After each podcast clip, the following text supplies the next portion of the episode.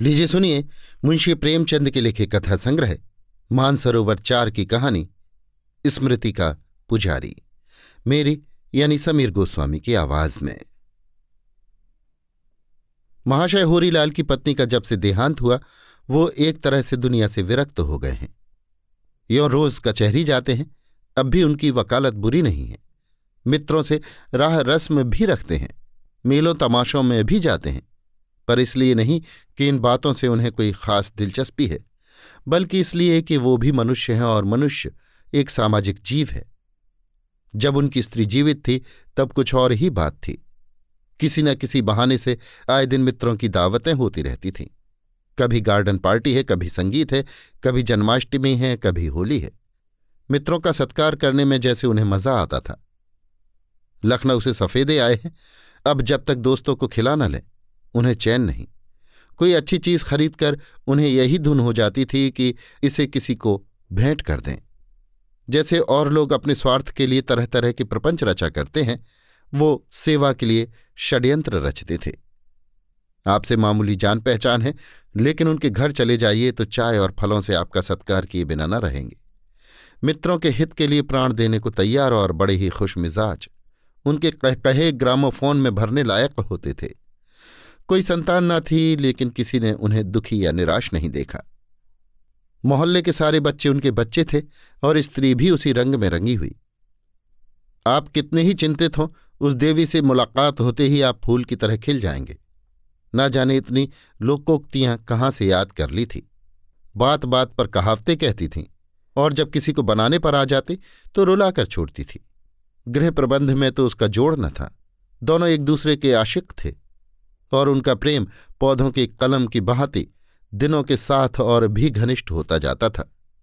समय की गति उस पर जैसे आशीर्वाद का काम कर रही थी। कचहरी से छुट्टी पाते ही वो प्रेम का पथिक दीवानों की तरह घर भागता था। आप कितना ही आग्रह करें, पर उस वक्त रास्ते में एक मिनट के लिए भी न रुकता था और अगर कभी महाशय जी के आने में देर हो जाती थी तो वो प्रेम योगिनी छज्जे पर खड़ी होकर उनकी राह देखा करती थी। और पच्चीस साल के अभिन्न सहचर ने उनकी आत्माओं में इतनी समानता पैदा कर दी थी कि जो बात एक के दिल में आती थी, वही दूसरे के दिल में बोल उठती थी। ये बात नहीं कि उनमें मतभेद न होता हो। बहुत से विषयों में उनके विचारों में आकाश पाताल का अंतर था और अपने पक्ष के समर्थन में और परपक्ष के खंडन में उनमें खूब झांव झांव होती थी। कोई बाहर का आदमी सुने तो समझे कि दोनों लड़ रहे हैं। और अब हाथापाई की नौबत आने वाली है। मगर उनके मुबाह से मस्तिष्क से होते थे। हृदय दोनों के एक, दोनों सहृदय, दोनों प्रसन्नचित स्पष्ट कहने वाले, निष्प्रह, मानो देवलोक के निवासी हों। इसलिए पत्नी का देहांत हुआ तो कई महीनों तक हम लोगों को ये अंदेशा रहा कि ये महाशय आत्महत्या न कर बैठें। हम लोग सदैव उनकी दिलजोई करते रहते। कभी एकांत में न बैठने देते। रात को भी कोई न कोई उनके साथ लेटता था। ऐसे व्यक्तियों पर दूसरों को दया आती ही है। मित्रों की पत्नियाँ तो इन पर जान देती थी। उनकी नज़रों में वो देवताओं के भी देवता थे। उनकी मिसाल दे देकर अपने पुरुषों से कहती, इसे कहते हैं प्रेम। ऐसा पुरुष हो तो क्यों ना स्त्री उसकी गुलामी करे? जब से बीबी मरी है, गरीब ने कभी भरपेट भोजन नहीं किया, कभी नींद भर नहीं सोया। नहीं तुम लोग दिल में मनाते रहते हो कि ये मर जाए तो नया ब्याह रचाएँ। दिल में खुश हो गए कि अच्छा हुआ मर गई। रोक टला। अब नई नवेली स्त्री लाएँगे। और तब महाशय जी का पैंतालीसवां साल था। सुगठित शरीर था। स्वास्थ्य अच्छा रूपवान, विनोदशील, संपन्न। चाहते तो दूसरा ब्याह कर लेते। उनके हाँ करने की देर थी। गरज के बावले कन्या वालों ने संदेशे भेजे। मित्रों ने भी उजड़ा घर बसाना चाहा। पर इस स्मृति के पुजारी ने प्रेम के नाम को दाग न लगाया। अब हफ्तों बाल नहीं बनते, कपड़े नहीं बदले जाते, घसीहारों सी सूरत बनी हुई है, कुछ परवाह नहीं। कहाँ तो मुँह अंधेरे उठते थे और चार मील का चक्कर लगा आते थे। कभी अलसा जाते थे तो देवी जी घुड़कियाँ जमाती और उन्हें बाहर खदेड़ कर द्वार बंद कर लेती। कहाँ अब आठ बजे तक चारपाई पर पड़े करवटे बदल रहे हैं। उठने को जी नहीं चाहता। खिदमतगार ने हुक्का लाकर रख दिया, दो चार कश लगा दिए। ना लाए तो गम नहीं, चाय आए पी ली ना आए तो परवाह नहीं। मित्रों ने बहुत गला दबाया तो सिनेमा देखने चले गए, लेकिन क्या देखा और क्या सुना, इसकी खबर नहीं। कहाँ तो अच्छे अच्छे सूटों का खपत था, कोई खुशनुमा डिज़ाइन का कपड़ा आ जाए, आप एक सूट ज़रूर बनवाएँगे। वो क्या बनवाएँगे, उनके लिए देवी जी बनवाएँगे। कहाँ अब वही पुराने धुराने बदरंग सिकड़े सिकड़ाए ढीले ढाले कपड़े लटकाए चले जा रहे हैं, जो अब दुबलेपन के कारण उतारे से लगते हैं और जिन्हें अब किसी तरह सूट नहीं कहा जा सकता। महीनों बाज़ार जाने की नौबत नहीं आती। अब कि कड़ाके का जाड़ा पड़ा तो आपने एक रुईदार नीचा लबादा बनवा लिया और खासे भगत जी बन गए। सिर्फ़ कंटोप की कसर थी। देवी जी होती तो ये लबाता छीन कर किसी फकीर को दे देती। मगर अब कौन देखने वाला है? किसे परवाह है? वो क्या पहनते हैं और कैसे रहते हैं? पैंतालीस की उम्र में जो आदमी पैंतीस का लगता था, वो अब पचास की उम्र में सत्तर का लगता है। कमर भी झुक गई है, बाल भी सफ़ेद हो गए हैं, दांत भी गायब हो गए जिसने उन्हें तब देखा हो, आज पहचान भी न सके। मज़ा ये है कि तब वो जिन विषयों पर देवी जी से लड़ा करते थे, वही अब उनकी उपासना के अंग बन गए हैं। मालूम नहीं उनके विचारों में क्रांति हो गई है या मृतात्मा ने उनकी आत्मा में लीन होकर भिन्नताओं को मिटा दिया है। देवी जी को विधवा विवाह से घृणा थी। महाशय जी इसके पक्के समर्थक थे। लेकिन अब आप भी विधवा विवाह का विरोध करते हैं। आप पहले पश्चिमी या नई सभ्यता के भक्त थे और देवी जी का मज़ाक उड़ाया करते थे। अब इस सभ्यता की उनसे ज़्यादा तीव्र आलोचना शायद ही कोई कर सके। इस बार यों ही अंग्रेज़ों के समय नियंत्रण की चर्चा चल गई। मैंने कहा, इस विषय में हमें अंग्रेज़ों से सबक लेना चाहिए। बस, आप तड़प कर उठ बैठे और उन्मत्त स्वर में बोले, कभी नहीं प्रलय तक नहीं। मैं इस नियंत्रण को स्वार्थ का स्तंभ, अहंकार का हिमालय और दुर्बलता का सहारा समझता हूँ। एक व्यक्ति मुसीबत का मारा आपके पास आता है, मालूम नहीं कौन सी ज़रूरत उसे आपके पास खींच लाई है, लेकिन आप फरमाते हैं, मेरे पास समय नहीं। ये उन्हीं लोगों का व्यवहार है जो धन को मनुष्यता के ऊपर समझते हैं, जिनके लिए जीवन केवल धन है। जो व्यक्ति सहृदय है, वो कभी इस नीति को पसंद न करेगा। हमारी सभ्यता धन को इतना ऊँचा स्थान नहीं देती थी। हम अपने द्वार हमेशा खुले रखते थे, जिसे जब ज़रूरत हो, हमारे पास आए। हम पूर्ण तन्मयता से उसका वृत्तांत सुनेंगे और उसके हर्ष या शोक में शरीक होंगे। अच्छी सभ्यता है। जिस सभ्यता की स्प्रिट स्वार्थ हो, वो सभ्यता नहीं है, संसार के लिए अभिशाप है। समाज के लिए विपत्ति है। इस तरह धर्म के विषय में भी दंपत्ति में काफ़ी वितंडा होता रहता था। देवी जी हिंदू धर्म की अनुगामनी थी। आप इस्लामी सिद्धांतों के कायल थे, मगर अब आप भी पक्के हिंदू हैं। बल्कि यों कहिए कि आप मानव धर्मी हो गए हैं। एक दिन बोले, मेरी कसौटी तो है मानवता। जिस धर्म में मानवता को प्रधानता दी गई है, बस उसी धर्म का मैं दास हूँ। कोई देवता हो या नबी या पैगंबर अगर वो मानवता के विरुद्ध कुछ कहता है तो मेरा उसे दूर से सलाम है। इस्लाम का मैं इसलिए कायल था कि वो मनुष्य मात्र को एक समझता है। ऊंच नीच का वहाँ कोई स्थान नहीं है। लेकिन अब मालूम हुआ कि ये समता और भाईपन व्यापक नहीं, केवल इस्लाम के दायरे तक परिमित है। दूसरे शब्दों में, अन्य धर्मों की भांति ये भी गुटबंदी है और इसके सिद्धांत केवल उस गुट या समूह को सबल और संगठित बनाने के लिए रचे गए हैं। और जब मैं देखता हूँ कि यहाँ भी जानवरों की कुर्बानी शरीयत में दाखिल है और हरेक मुसलमान के लिए। अपनी सामर्थ्य के अनुसार भेड़, बकरी, गाय या ऊँट की कुर्बानी फ़र्ज़ बताई गई है। तो मुझे उसे अपौरुषेय होने में संदेह होने लगता है। हिंदुओं में भी एक संप्रदाय पशु बलि को अपना धर्म समझता है। यहूदियों, ईसाइयों और अन्य मतों ने भी कुर्बानी की बड़ी महिमा गाई है। इसी तरह एक समय नरबली का भी रिवाज था। आज भी कहीं कहीं उस संप्रदाय के नाम लेवा मौजूद है। मगर क्या सरकार ने नरबली को अपराध नहीं ठहराया और ऐसे मजहबी दीवानों को फांसी नहीं दी? अपने स्वाद के लिए आप भीड़ को जबह कीजिएगा या गाय, ऊँट या घोड़े को, मुझे कोई आपत्ति नहीं। लेकिन धर्म के नाम पर कुर्बानी मेरी समझ में नहीं आती। अगर आज इन जानवरों का राज हो जाए तो कहिए वे इन कुर्बानियों के जवाब में हमें और आपको कुर्बान कर दें या नहीं? मगर हम जानते हैं, जानवरों में कभी ये शक्ति न आएगी। इसलिए हम बेधड़क कुर्बानियाँ करते हैं और समझते हैं हम बड़े धर्मात्मा हैं। स्वार्थ और लोभ के लिए हम चौबीसों घंटे अधर्म करते हैं, कोई गम नहीं, लेकिन कुर्बानी का पुन लूटे बगैर हमसे नहीं रहा जाता। तो जनाब, मैं ऐसे रक्त शोषक धर्मों का भक्त नहीं। यहाँ तो मानवता के पुजारी हैं, चाहे इस्लाम में हो या हिंदू धर्म में या बौद्ध में या ईसाइयत में। अन्यथा मैं विधर्मी ही भला। मुझे किसी मनुष्य से केवल इसलिए द्वेष तो नहीं है कि ये मेरा सहधर्मी नहीं। मैं किसी का खून तो नहीं बहाता, इसलिए कि मुझे पुण्य होगा। इस तरह के कितने ही परिवर्तन महाशय जी के विचारों में आ गए। और महाशय जी के पास संभाषण का केवल एक ही विषय है, जिससे वो कभी नहीं थकते और वो है उस स्वर्गवासिनी का गुणगान। कोई मेहमान आ जाए, आप बावली से इधर उधर दौड़ रहे हैं, कुछ नहीं सूझता कैसे उसकी खातिर करें। क्षमा याचना के लिए शब्द ढूंढते फिरते हैं। भाईजान, मैं आपकी क्या खातिर करूँ? जो आपकी सच्ची खातिर करता, वो नहीं रहा। इस वक्त तक आपके सामने चाय और टोस्ट और बादाम का हलवा आ जाता।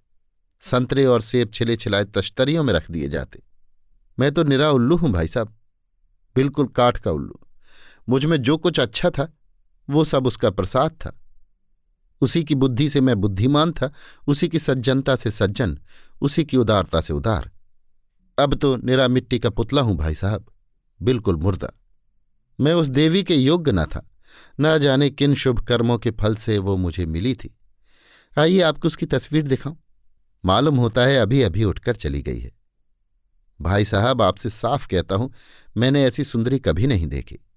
उसके रूप में केवल रूप की गरिमा ही न थी, रूप का माधुर्य भी था और मादकता भी। एक एक अंग सांचे में ढला था। साहब, आप उसे देखकर कवियों के नख सिख को लात मारते। आप उत्सुक नेत्रों से वो तस्वीर देखते हैं। आपको उसमें कोई विशेष सौंदर्य नहीं मिलता। स्थूल शरीर है, चौड़ा सा मुँह छोटी छोटी आँखें, रंग ढंग से देहातीपन झलक रहा है। उस तस्वीर की खूबियाँ कुछ इस अनुराग और इस आडंबर से बयान किए जाते हैं कि आपको सचमुच इस चित्र में सौंदर्य का आभास होने लगता है। इस गुणानुवाद में कितना समय जाता है, वही महाशय जी के जीवन के आनंद की घड़ियाँ हैं। इतनी ही देर वो जीवित रहते हैं। शेष जीवन निरानंद है, निस्पंद है। पहले कुछ दिनों तक तो वो हमारे साथ हवा खाने जाते रहे वो क्या जाते रहे, मैं ज़बरदस्ती ठेल ठाल कर ले जाता रहा। लेकिन रोज आध घंटे तक उनका इंतज़ार करना पड़ता था। किसी तरह घर से निकलते भी तो जनवासे वाली चाल से चलते और आधा मील में ही हिम्मत हार जाते और लौट चलने का तकाजा करने लगते। आखिर मैंने उन्हें साथ ले जाना छोड़ दिया और तब से उनकी चहलकदमी चालीस कदम की रह गई है। सैर क्या है, बेगार है। और वो भी इसलिए कि देवी जी के सामने उनका ये नियम था। एक दिन उनके द्वार के सामने से निकला तो देखा कि ऊपर की खिड़कियाँ जो बरसों से बंद पड़ी थी खुली हुई हैं। अचरज हुआ। द्वार पर नौकर बैठा नारियल पी रहा था। उससे पूछा तो मालूम हुआ आप घूमने गए हैं? मुझे मीठा विस्मय हुआ। आज ये नई बात क्यों? इतने सवेरे तो ये कभी नहीं उठते। जिस तरफ़ वो गए थे, उधर ही मैंने भी कदम बढ़ाए। इधर एक हफ़्ते के लिए मैं एक न्यवते में चला गया था। इस बीच ये क्या काया पलट हो गई? ज़रूर कोई ना कोई रहस्य है। और भला आदमी निकल कितनी दूर गया? दो मील तक कहीं पता नहीं। मैं निराश हो गया। मगर ये महाशय रास्ते में कहाँ रह गए? यहाँ तो किसी से उनकी मुलाकात भी नहीं है। जहाँ ठहर गए हों, कुछ चिंता भी हो रही थी। कहीं कुएँ में तो नहीं कूद पड़े।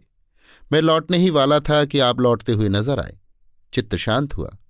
आज तो कैणा ही और था। बाल नए फ़ैशन से कटे हुए मूछे साफ़, दाढ़ी चिकनी, चेहरा खिला हुआ, चाल में चपलता, सूट पुराना, पर ब्रश किया हुआ और शायद स्त्री भी की हुई। बूट पर ताज़ा पालिश। मुस्कुराते चले आते थे। मुझे देखकर ही लपक कर हाथ मिलाया और बोले, आज कई दिन के बाद मिले। कहीं गए थे क्या? मैंने अपनी गैर हाजिरी का कारण बताकर कहा, मैं डरता हूँ, आज तुम्हें नज़र न लग जाए। अब मैं नित्य तुम्हारे साथ घूमने आया करूँगा। आज बहुत दिनों के बाद तुमने आदमी का चोला धारण किया है। झेप कर बोले, नहीं भाई, मुझे अकेला ही रहने दो। तुम लगोगे दौड़ने और ऊपर से घुड़कियाँ जमाओगे। मैं अपने हौले हौले चला जाता हूँ। जब थक जाता हूँ, कहीं बैठ लेता हूँ। मेरा तुम्हारा क्या साथ? ये दशा तो तुम्हारी एक सप्ताह पहले ना थी। आज तो तुम बिल्कुल अप टू डेट हो। इस चाल से तो शायद मैं तुमसे पीछे ही रहूँगा। तुम तो बनाने लगे। मैं कल से तुम्हारे साथ घूमने आऊँगा। मेरा इंतज़ार करना। नहीं भाई, मुझे दिक ना करो। मैं आजकल बहुत सवेरे उठ जाता हूँ। रात को नींद नहीं आती। सोचता हूँ टहल ही आऊँ। तुम मेरे साथ क्यों परेशान हो गए? मेरा विस्मय बढ़ता जा रहा था। ये महाशय हमेशा मेरे पैरों पड़ते थे कि मुझे भी साथ ले लिया करो। जब मैंने इनकी मंथरता से हार कर इनका साथ छोड़ दिया, तब इन्हें बड़ा दुख हुआ। दो एक बार मुझसे शिकायत भी की हाँ भाई, अब क्यों साथ दोगे? अभागों का साथ किसने दिया है? या तुम कोई नई रीत निकालोगे? जमाने का दस्तूर है जो लंगड़ाता हो, उसे ढकेल दो, जो बीमार हो, उसे जहर दे दो। और वही आदमी आज मुझसे पीछा छोड़ा रहा है। ये क्या रहस्य है? ये चपलता, प्रसन्नता और सजीवता कहाँ से आ गई? कहीं आपने बंदर की गिल्टी तो नहीं लगवा ली? ये नया सिविल सर्जन गिल्टी आरोपण कला में सिद्धहस्त है। मुमकिन है तुम्हें किसी ने सुझा दिया हो और आपने हज़ार पाँच सौ खर्च करके गिल्टी बदलवा ली हो। इस पहेली को बूझे बगैर चैन कहा? उनके साथ ही लौट पड़ा। दो चार कदम चलकर मैंने पूछा, सच बताओ भाईजान, गिल्टी विल्टी तो नहीं लगवा ली? उन्होंने प्रश्न की आँखों से देखा, कैसी गिल्टी?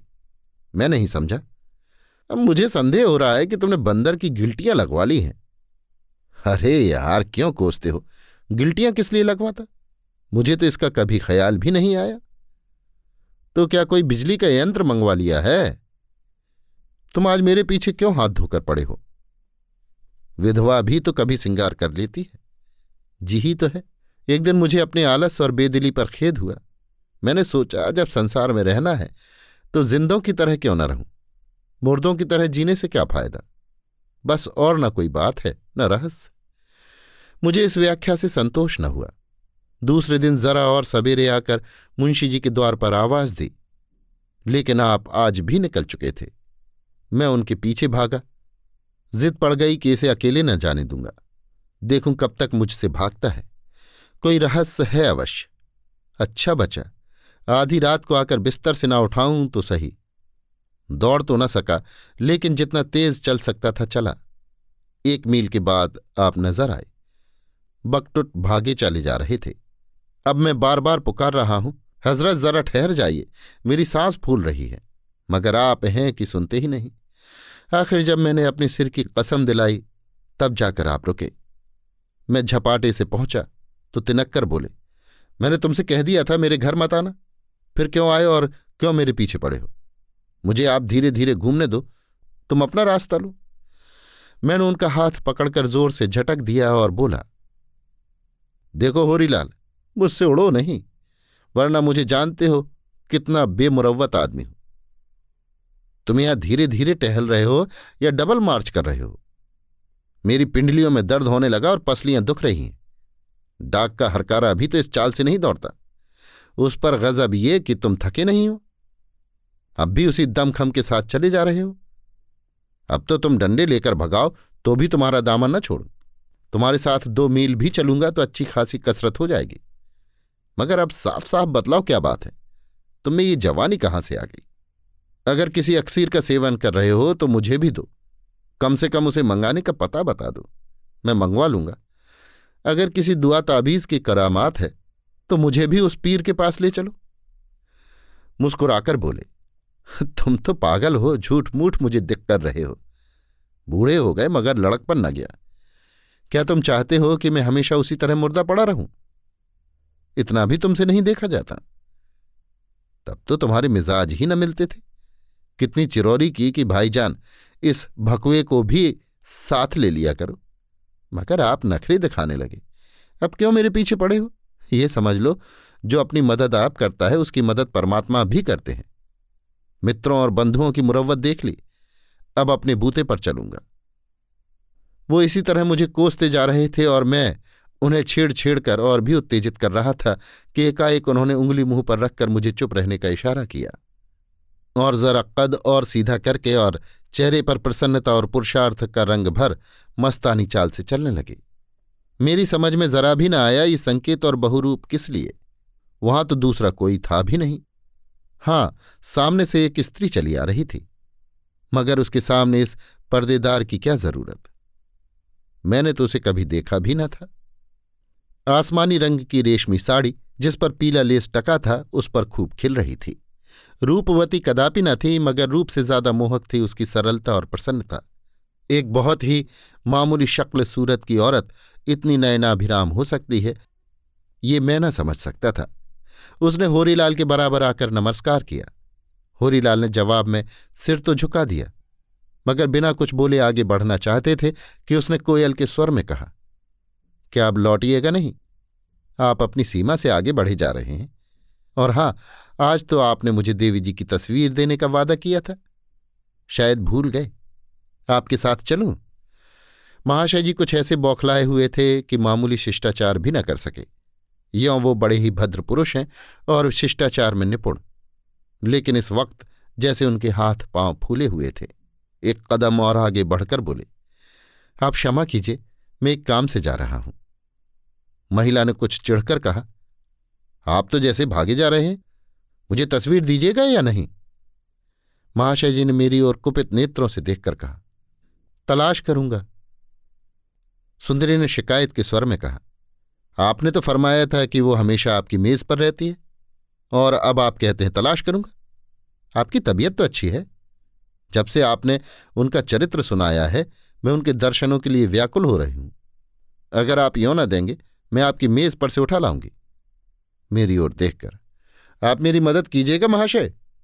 यद्यपि मैं जानती हूँ आप इनके मित्र हैं और इनके साथ दगा न करेंगे। आपको ताज्जुब हो रहा होगा, ये कौन औरत महाशय जी से इतनी निसंकोच होकर बातें कर रही है? इनसे पहली बार मेरा परिचय सब्ज़ी मंडी में हुआ था। मैं शाक भाजी खरीदने गई हुई थी। अपनी भाजी मैं खुद लाती हूँ। जिस चीज़ पर जीवन का आधार है, उसे नौकरों के हाथ नहीं छोड़ना चाहती। भाजी लेकर मैंने दाम देने के लिए रुपया निकाला तो कुंजड़े ने उसे टंकार कर कहा, दूसरा रुपया दो, ये खोटा है। अब मैंने जो खुद टंकारा तो मालूम हुआ सचमुच कुछ ठस है। अब क्या करूँ? मेरे पास दूसरा रुपया न था। यद्यपि इस तरह के कटु अनुभव मुझे कितनी बार हो चुके हैं, मगर घर से रुपया लेकर चलते वक्त मुझे उसे परख लेने की याद नहीं रहती। न किसी से लेती ही बार परखती हूँ। इस वक्त मेरे संदूक में ज़्यादा नहीं तो बीस पच्चीस खोटे रुपए पड़े होंगे, और रेजगारियाँ तो सैकड़ों की ही होंगी। मेरे लिए अब इसके सिवा दूसरा उपाय न था कि भाजी लौटाकर खाली हाथ चली जाऊँ। संयोग से महाशय जी उसी दुकान पर भाजी लेने आए थे। मुझे इस विपत्ति में देखकर आपने तुरंत एक रुपया निकाल कर दे दिया। महाशय जी ने बात काट कर कहा तो इस वक्त आप वो सारी कथा क्यों सुना रही हैं? हम दोनों एक ज़रूरी काम से जा रहे हैं, व्यर्थ में देर हो रही है। उन्होंने मेरा हाथ पकड़कर अपनी ओर खींचा। मुझे उनकी ये अभद्रता बुरी लगी। कुछ कुछ इसका रहस्य भी समझ में आ गया। बोला तो आप जाइए, मुझे ऐसा कोई ज़रूरी काम नहीं है। मैं भी अब लौटना चाहता हूँ। महाशय जी ने दांत पीस लिए। अगर वो सुंदरी वहाँ ना होती तो न जाने मेरी क्या दुर्दशा करते। एक क्षण मेरी ओर अग्नि भरे नेत्रों से ताकते रहे। मानो कह रहे हो अच्छा इसका मज़ा न चखाया तो कहना, और चल दिए। मैं देवी के साथ लौटा। सहसा उसने हिचकिचाते हुए कहा मगर नहीं, आप जाइए, मैं उनके साथ जाऊँगी। शायद मुझसे नाराज़ हो गए हैं। आज एक सप्ताह से मेरा और उनका रोज साथ हो जाता है और अब अपनी जीवन कथा सुनाया करते हैं। कैसी नसीब वाली थी वो औरत, जिसका पति आज भी उसके नाम की पूजा करता है। आपने तो उन्हें देखा होगा। क्या सचमुच इन पर जान देती थी? मैंने गर्व से कहा, दोनों में इश्क था। और जब से उनका देहांत हुआ ये दुनिया से मुँह मोड़ बैठे। इससे भी अधिक, उसकी स्मृति के सिवा जीवन में उनके लिए कोई रस ही न रहा। वो रूपवती थी। इनकी दृष्टि में तो उससे बढ़कर रूपवती संसार में न थी। उसने एक मिनट तक किसी विचार में मग्न रहकर कहा अच्छा आप जाएँ, मैं उनके साथ बात करूँगी। ऐसे देवता पुरुष की मुझसे जो सेवा हो सकती है, उसमें क्यों दरेग करूँ? मैं तो इनका वृतांत सुनकर सम्मोहित हो गई हूँ। मैं अपना समूह लेकर घर चला आया। इत्तेफाक से उसी दिन मुझे एक ज़रूरी काम से दिल्ली जाना पड़ा। वहाँ से एक महीने में लौटा और सबसे पहला काम जो मैंने किया, वो महाशय होरीलाल का शैम कुशल पूछना था। इस बीच में क्या क्या नई बातें हो गई, ये जानने के लिए अधीर हो रहा था। दिल्ली से इन्हें एक पत्र लिखा था, पर इन हज़रत में ये बुरी आदत है कि पत्रों का जवाब नहीं देते। सुंदरी से, इनका अब क्या संबंध है? आमदरफ्त जारी है या बंद हो गई? उसने इनके पत्नी व्रत का क्या पुरस्कार दिया या देने वाली है? इस तरह के प्रश्न दिल में उबल रहे थे। मैं महाशय जी के घर पहुँचा तो आठ बज रहे थे। खिड़कियों के पट बंद थे। सामने बरामदे में कूड़े करकट का ढेर था। ठीक वही दशा थी जो पहले नज़र आती थी। चिंता और बढ़ी। ऊपर गया तो देखा, आप उसी फर्श पर पड़े हुए जहाँ दुनिया भर की चीज़ें बेढंगेपन से अस्तव्यस्त पड़ी हुई हैं, एक पत्रिका के पन्ने उलट रहे हैं। शायद एक सप्ताह से बाल नहीं बने थे, चेहरे पर जर्दी छाई थी। मैंने पूछा, आप सैर करके लौट आए क्या? सिटपटाकर बोले, अजी सैर सपाटे की कहाँ फुर्सत है भाई? और फुर्सत भी हो तो वो दिल कहाँ है? तुम तो कहीं बाहर गए थे? हाँ जरा दहली तक गया था। अब सुंदरी से आपकी मुलाकात नहीं होती। इधर तो बहुत दिनों से नहीं हुई। कहीं चली गई क्या? मुझे क्या खबर? मगर आप तो उस पर बेतरह रीझे हुए थे। मैं उस पर रीझा था। आप सनक तो नहीं गए हैं। जिस पर रीझा था, जब उसी ने साथ ना दिया तो अब दूसरों पर क्या रीझूँगा? मैंने बैठकर उनकी गर्दन में हाथ डाल दिया और धमका कर बोला, देखो होरीलाल, मुझे चकमा ना दो। पहले मैं तुम्हें ज़रूर व्रतधारी समझता था, लेकिन तुम्हारी वो रसिकता देखकर, जिसका दौरा तुम्हारे ऊपर एक महीना पहले हुआ था, मैं ये नहीं मान सकता कि तुमने अपनी अभिलाषाओं को सदा के लिए दफन कर दिया है। इस बीच में जो कुछ हुआ है, उसका पूरा पूरा वृतांत मुझे सुनाना पड़ेगा। वरना समझ लो, मेरी और तुम्हारी दोस्ती का अंत है। होरीलाल की आँखें सजल हो गईं हिचक हिचक कर बोले, मेरे साथ इतना बड़ा अन्याय मत करो, भाईजान। अगर तुम ही मुझ पर ऐसे संदेह करने लगोगे तो मैं कहीं का न रहूँगा। उस स्त्री का नाम मिस इंदिरा है। यहाँ जो लड़कियों का हाई स्कूल है, उसी की हेड मिस्ट्रेस होकर आई है। मेरा उससे कैसे परिचय हुआ, ये तो तुम्हें मालूम ही है। उसकी सहृदयता ने मुझे उसका प्रेमी बना दिया। इस उम्र में और शोक का ये भार सिर पर रखे हुए, सहृदयता के सिवा मुझे उसकी ओर कौन सी चीज़ खींच सकती थी? मैं केवल अपनी मनोव्यथा की कहानी सुनाने के लिए नित विरहियों की उमंग के साथ उसके पास जाता था। वो रूपवती है, खुश मिजाज है, दूसरों का दुख समझती है और स्वभाव की बहुत कोमल है। लेकिन तुम्हारी भाभी से उसकी क्या तुलना? वो तो स्वर्ग की देवी थी। उसने मुझ पर जो रंग जमा दिया, उस पर अब दूसरा रंग क्या जमेगा? मैं उसी ज्योति से जीवित था। उस ज्योति के साथ मेरा जीवन भी विदा हो गया। अब तो मैं उसी प्रतिमा का उपासक हूँ जो मेरे हृदय में है। किसी हमदर्द की सूरत देखता हूँ तो निहाल हो जाता हूँ और अपनी दुख कथा सुनाने दौड़ता हूँ। ये मेरी दुर्बलता है, ये जानता हूँ। मेरे सभी मित्र इसी कारण मुझसे भागते हैं, ये भी जानता हूँ। लेकिन क्या करूँ भैया? किसी न किसी को दिल की लगी सुनाए बगैर मुझसे नहीं रहा जाता। ऐसा मालूम होता है मेरा दम घुट जाएगा। इसलिए जब मिस इंदिरा की मुझ पर दया दृष्टि हुई तो मैंने इसे देवी अनुरोध समझा और उस धुन में जो मेरे मित्रवर्ग दुर्भाग्यवश उन्माद समझते हैं, वो सब कुछ कह गया जो मेरे मन में था और है, एवं मरते दम तक रहेगा। उन शुभ दिनों की याद कैसे भुला दूँ? मेरे लिए तो वो अतीत वर्तमान से भी ज़्यादा सजीव और प्रत्यक्ष है। मैं तो अब भी उसी अतीत में रहता हूँ। मिस इंदिरा को मुझ पर दया आ गई। एक दिन उन्होंने मेरी दावत की और कई स्वादिष्ट खाने अपने हाथ से बनाकर खिलाए। दूसरे दिन मेरे घर आईं और यहाँ की सारी चीज़ों को व्यवस्थित रूप में सजा गईं। तीसरे दिन कुछ कपड़े लाई और मेरे लिए खुद एक सूट तैयार किया। इस कला में बड़ी चतुर हैं। एक दिन शाम को क्वींस पार्क में मुझसे बोली, आप अपनी शादी क्यों नहीं कर लेते? मैंने हंसकर कहा, इस उम्र में अब शादी क्या करूँगा इंदिरा? दुनिया क्या कहेगी? मिस इंदिरा बोली आपकी उम्र अभी ऐसी क्या है? आप चालीस से ज़्यादा नहीं मालूम होते। मैंने उनकी भूल सुधारी। मेरा पचासवां साल है। उन्होंने मुझे प्रोत्साहन देकर कहा, उम्र का हिसाब साल से नहीं होता, महाशय, सेहत से होता है। आपकी सेहत बहुत अच्छी है। कोई आपको पान की तरह फिरने वाला चाहिए। किसी युवती के प्रेम पाश में फंस जाइए। फिर देखिए नीरसता कहाँ गायब हो जाती है? मेरा दिल धक धक करने लगा। मैंने देखा मिस इंदिरा के गोरे मुखमंडल पर हल्की सी लाली दौड़ गई है। उनकी आँखें शर्म से झुक गई हैं और कोई बात बार बार उनके ओठों तक आकर लौट जाती है। आखिर उन्होंने आँख उठाई और मेरा हाथ अपने हाथ में लेकर बोली, अगर आप समझते हो कि मैं आपकी कुछ सेवा कर सकती हूँ तो मैं हर तरह हाजिर हूँ। मुझे आपसे जो भक्ति और प्रेम है, वो इसी रूप में चरितार्थ हो सकता है। मैंने धीरे से अपना हाथ छुड़ा लिया और कांपते हुए स्वर में बोला, मैं तुम्हारी इस कृपा का कहाँ तक धन्यवाद दूँ, मिस इंदिरा? मगर मुझे खेद है कि मैं सजीव मनुष्य नहीं, केवल मधुर स्मृतियों का पुतला हूँ। मैं उस देवी की स्मृति को अपनी लिप्सा और तुम्हारी सहानुभूति को अपनी आसक्ति से भ्रष्ट नहीं करना चाहता। मैंने इसके बाद बहुत सी चिकनी चुपड़ी बातें की, लेकिन वो जब तक यहाँ रही, मुझसे कुछ न बोली। जाते समय भी उनकी भवें तनी हुई थी। मैंने अपने आंसुओं से उनकी ज्वाला को शांत करना चाहा, लेकिन कुछ असर न हुआ। तब से वो नज़र नहीं आई। न मुझे हिम्मत पड़ी कि उनको तलाश करता। हालाँकि चलती बार उन्होंने मुझसे कहा था, जब आपको कोई कष्ट हो और आप मेरी ज़रूरत समझें तो मुझे बुला लीजिएगा। होरीलाल ने अपनी कथा समाप्त करके मेरी ओर ऐसी आँखों से देखा, जो चाहती थी कि मैं उनके व्रत और संतोष की प्रशंसा करूँ, मगर मैंने उनकी भर्त्सना की। कितने बदनसीब हो तुम होरीलाल मुझे तुम्हारे ऊपर दया भी आती है और क्रोध भी।